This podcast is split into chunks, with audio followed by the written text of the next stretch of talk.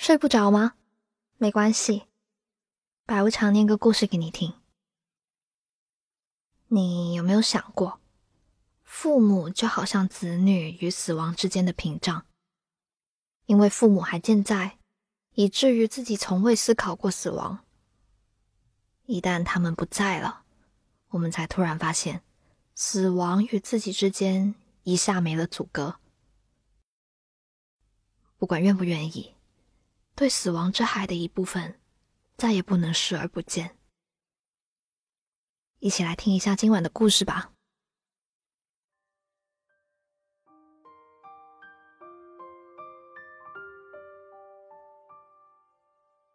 我纹了一个我爸在自己的手臂上。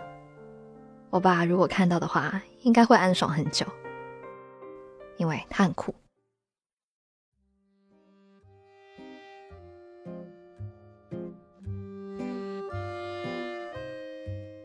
我爸追我妈的时候，展现了八十年代最高超的撩姐技术。那年我爸二十二，我妈二十五，他俩一起去北京出差。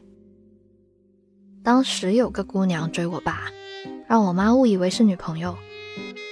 我爸为了追我妈，就故意造了一封假的分手信。我妈说，她当时单身求安慰，还时不时给我妈送牛肉干啊、巧克力啊献殷勤。很快，我妈就投降了。我爸把我妈追到手之后不久，刚好是过年，大年初二那天，我爸坐了七个小时的火车跑去我妈老家敲门，张口就说：“出来旅行，刚好路过你家。”我妈吓得脸都白了，好在外公外婆开朗，只是让她进门，顺便教育了一番。我爸约会的时候也很酷。有一次，他们约好晚上七点在烈士公园见。我妈有事耽搁到了九点，当时也没有手机什么的。我妈心里想着，这么晚了，不会还在等吧？但她还是鬼使神差的坐了车去烈士公园。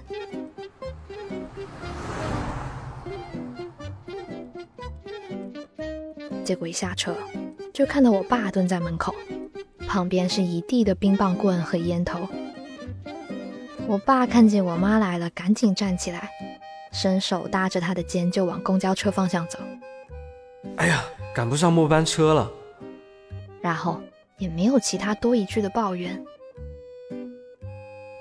他俩刚结婚那会儿老吵架。有一次我妈生气了，跑出了家门。我爸平时啥事都宠我妈，这次没追出去。事后，我妈问他：“为什么你不追我？你不怕我危险吗？”我爸说：“家是你的，为什么要跑出去呢？以后怎么吵都不许离开家。”我妈那么心高气傲的一个人，就这么被驯服了。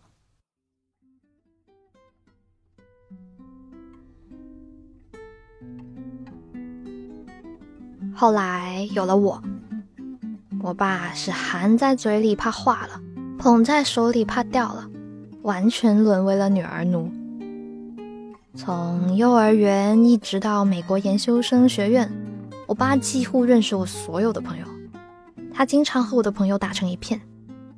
我爸微博有一小部分粉丝是连我都不太记得的同学，甚至他还知道我很多好朋友的八卦新闻。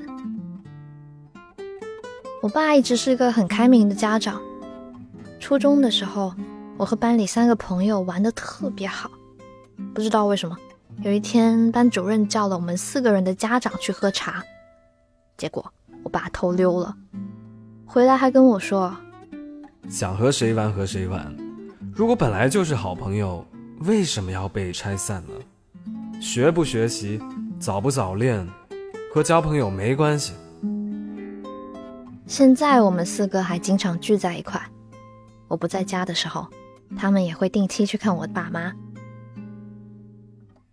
我上大学的时候，有男生跑去我爸车旁边叫他岳父，我爸自己也跟着起哄。你们要努力追啊！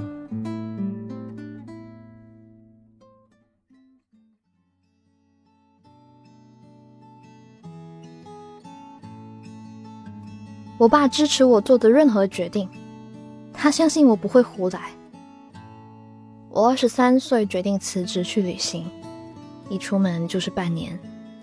我妈特别担心我，每天都给我打电话发短信。我爸劝我妈说：“让他安心玩，咱们别给他压力，让他自己锻炼锻炼。”我二十五岁决定出国念研究生。我爸是唯一支持我的人，在那半年的学习准备中，我爸给了我宽松的环境和不问不质疑的态度。有时我爸怕我压力大，为了让我放松，也会开玩笑打趣我：“哎，你说你，高三如果能这么认真，何苦现在还在受罪呢？”我和夏老师恋爱的时候，我爸对夏老师也很好。出国以后，我总和夏老师吵架，我爸看不下去。再这样下去，你不要耽误了人家。我爸心疼夏老师为了我跑来长沙工作，又因为我出国的原因搬离长沙，先后去了深圳和杭州。我爸虽然从不说他有多心疼夏老师，但只要夏老师来我家，必定有他爱吃的菜。出国呢，也一定会给夏老师带礼物，有好吃的，一定会寄给夏老师他们家一份，待他如儿子，说的不过分。等我快毕业的时候，我爸说一定要来我的毕业典礼，说是就差北美洲没去过了。为此，他开始复习他那蹩脚的口语，准备签证。二零一七年一月，签证材料已经全部准备好了。我问他什么时候面签，他说：“二月吧，去香港看病的时候顺便签。”二零一七年三月五日，我爸走了，他没来参加我的毕业典礼。我带着邀请函回家，帮他料理后事。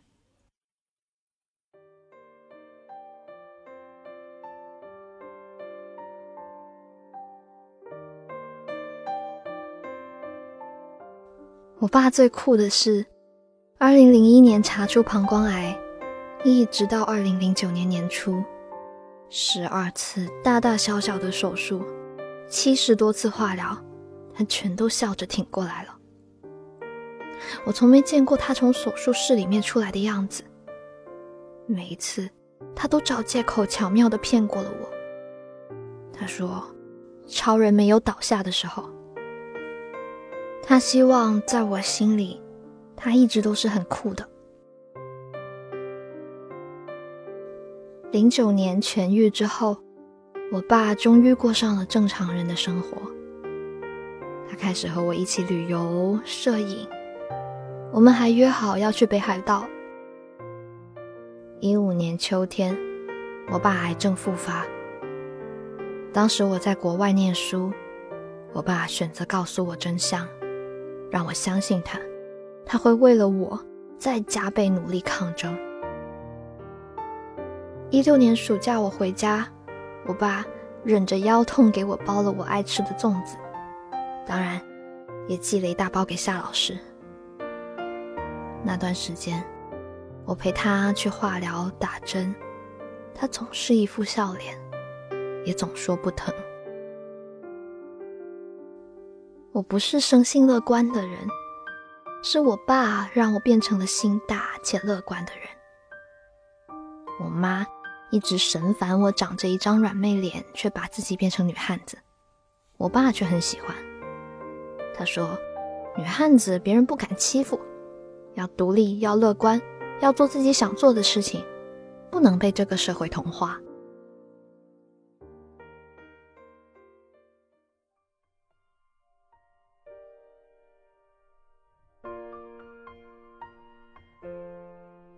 我出生的时候，我爸才二十四岁，所以我总爱开玩笑。我都二十八了，还单着。您像我这么大的时候，已经有个四岁大的女儿了。我爸听完也不给我灌鸡汤，他说：“那你可得努力了。你要是变好了，才会有好的人出现。你要是不努力工作和学习，还有生活，你就一直单身吧。我爸超酷，他不怕我嫁不出去，他怕我过的不是自己想要的生活。我爸跟我说的最后一句话是：“生日快乐。”说完，他的病就突然恶化了。在他生命的最后一刻，我没有完成使命。我怕他是孤独且不甘的。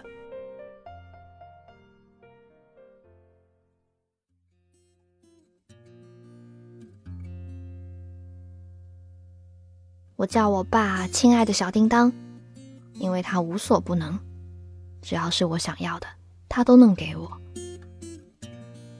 我爸走之后。我在左手的手腕上纹了一个小叮当。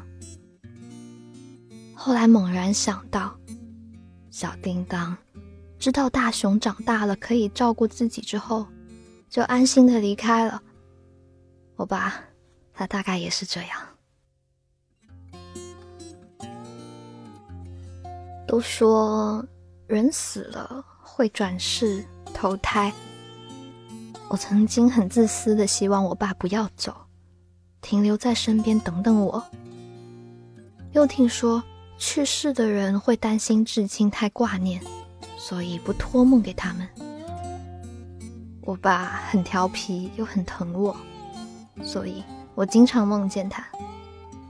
我把梦都记下来，梦里都是他的日常，像是他还在我身边一样。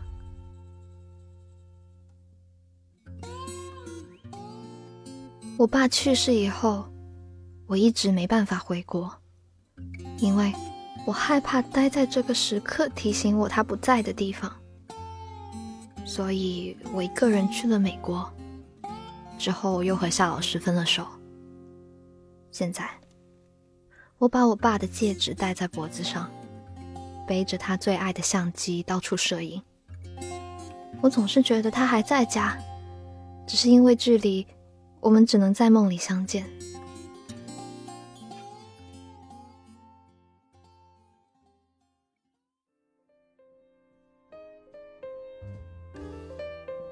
其实我妈也很酷，家里大小事，照顾我爸，全是他在负责。他现在过得很好，学摄影、旅游、做饭、养花、种草，还纹了眉毛。我的朋友现在都变成了他朋友。我妈比我酷啊！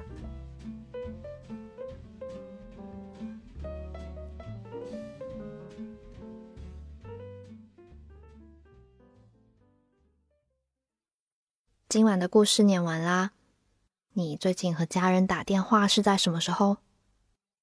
不如就现在吧，和家人打个电话吧。打完电话之后呢，记得在评论区打一个卡哦。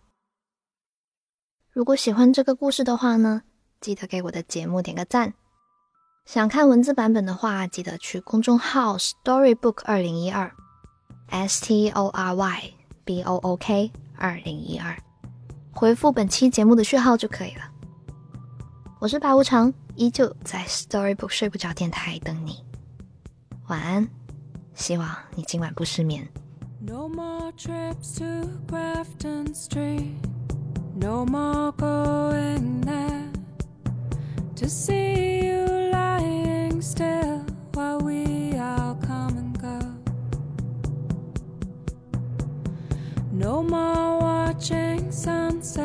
it seems like summer's holding on. And no more standing quietly at your window?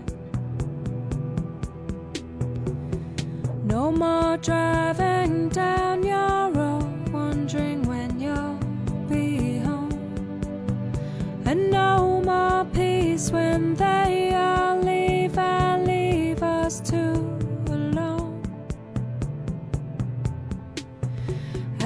time we always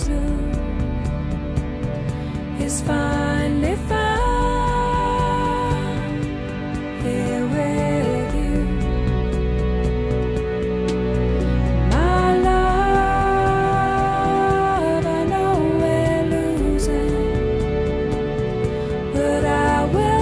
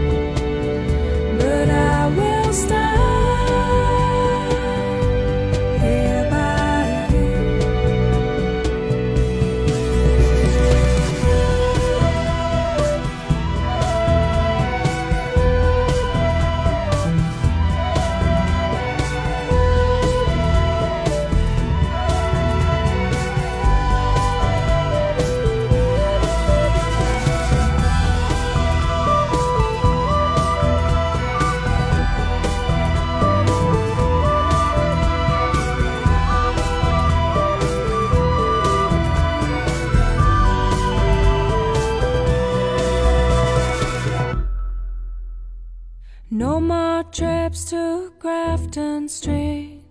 No more going there. No more sitting up all night waiting for any word. Nothing's left that's safe here now. Nothing will bring you home. Nothing can bring us the peace we had in Grafton Street.